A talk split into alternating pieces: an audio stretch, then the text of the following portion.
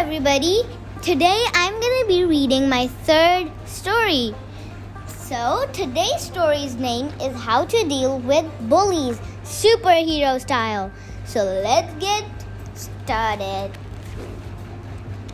Hey, Zach is a kid just like you, at least on the weekends, but during the week, he's a superhero.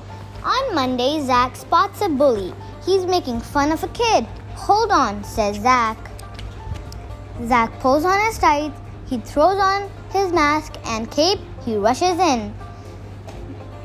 No teasing, no taunting, no calling names. The only name you can call someone is name that their mom gave them.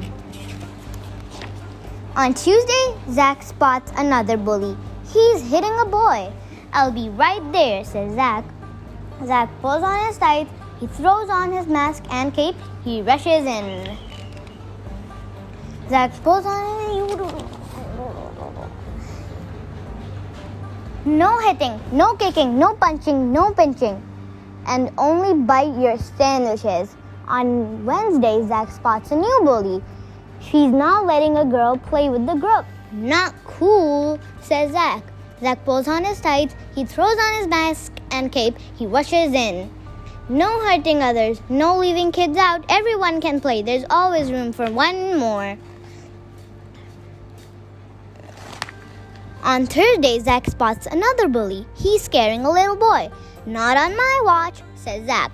Zach pulls on his tights, he throws on his mask and cape, he rushes in. Hold your head high, walk away, yell, no. Hurting someone to feel good about yourself never ends well.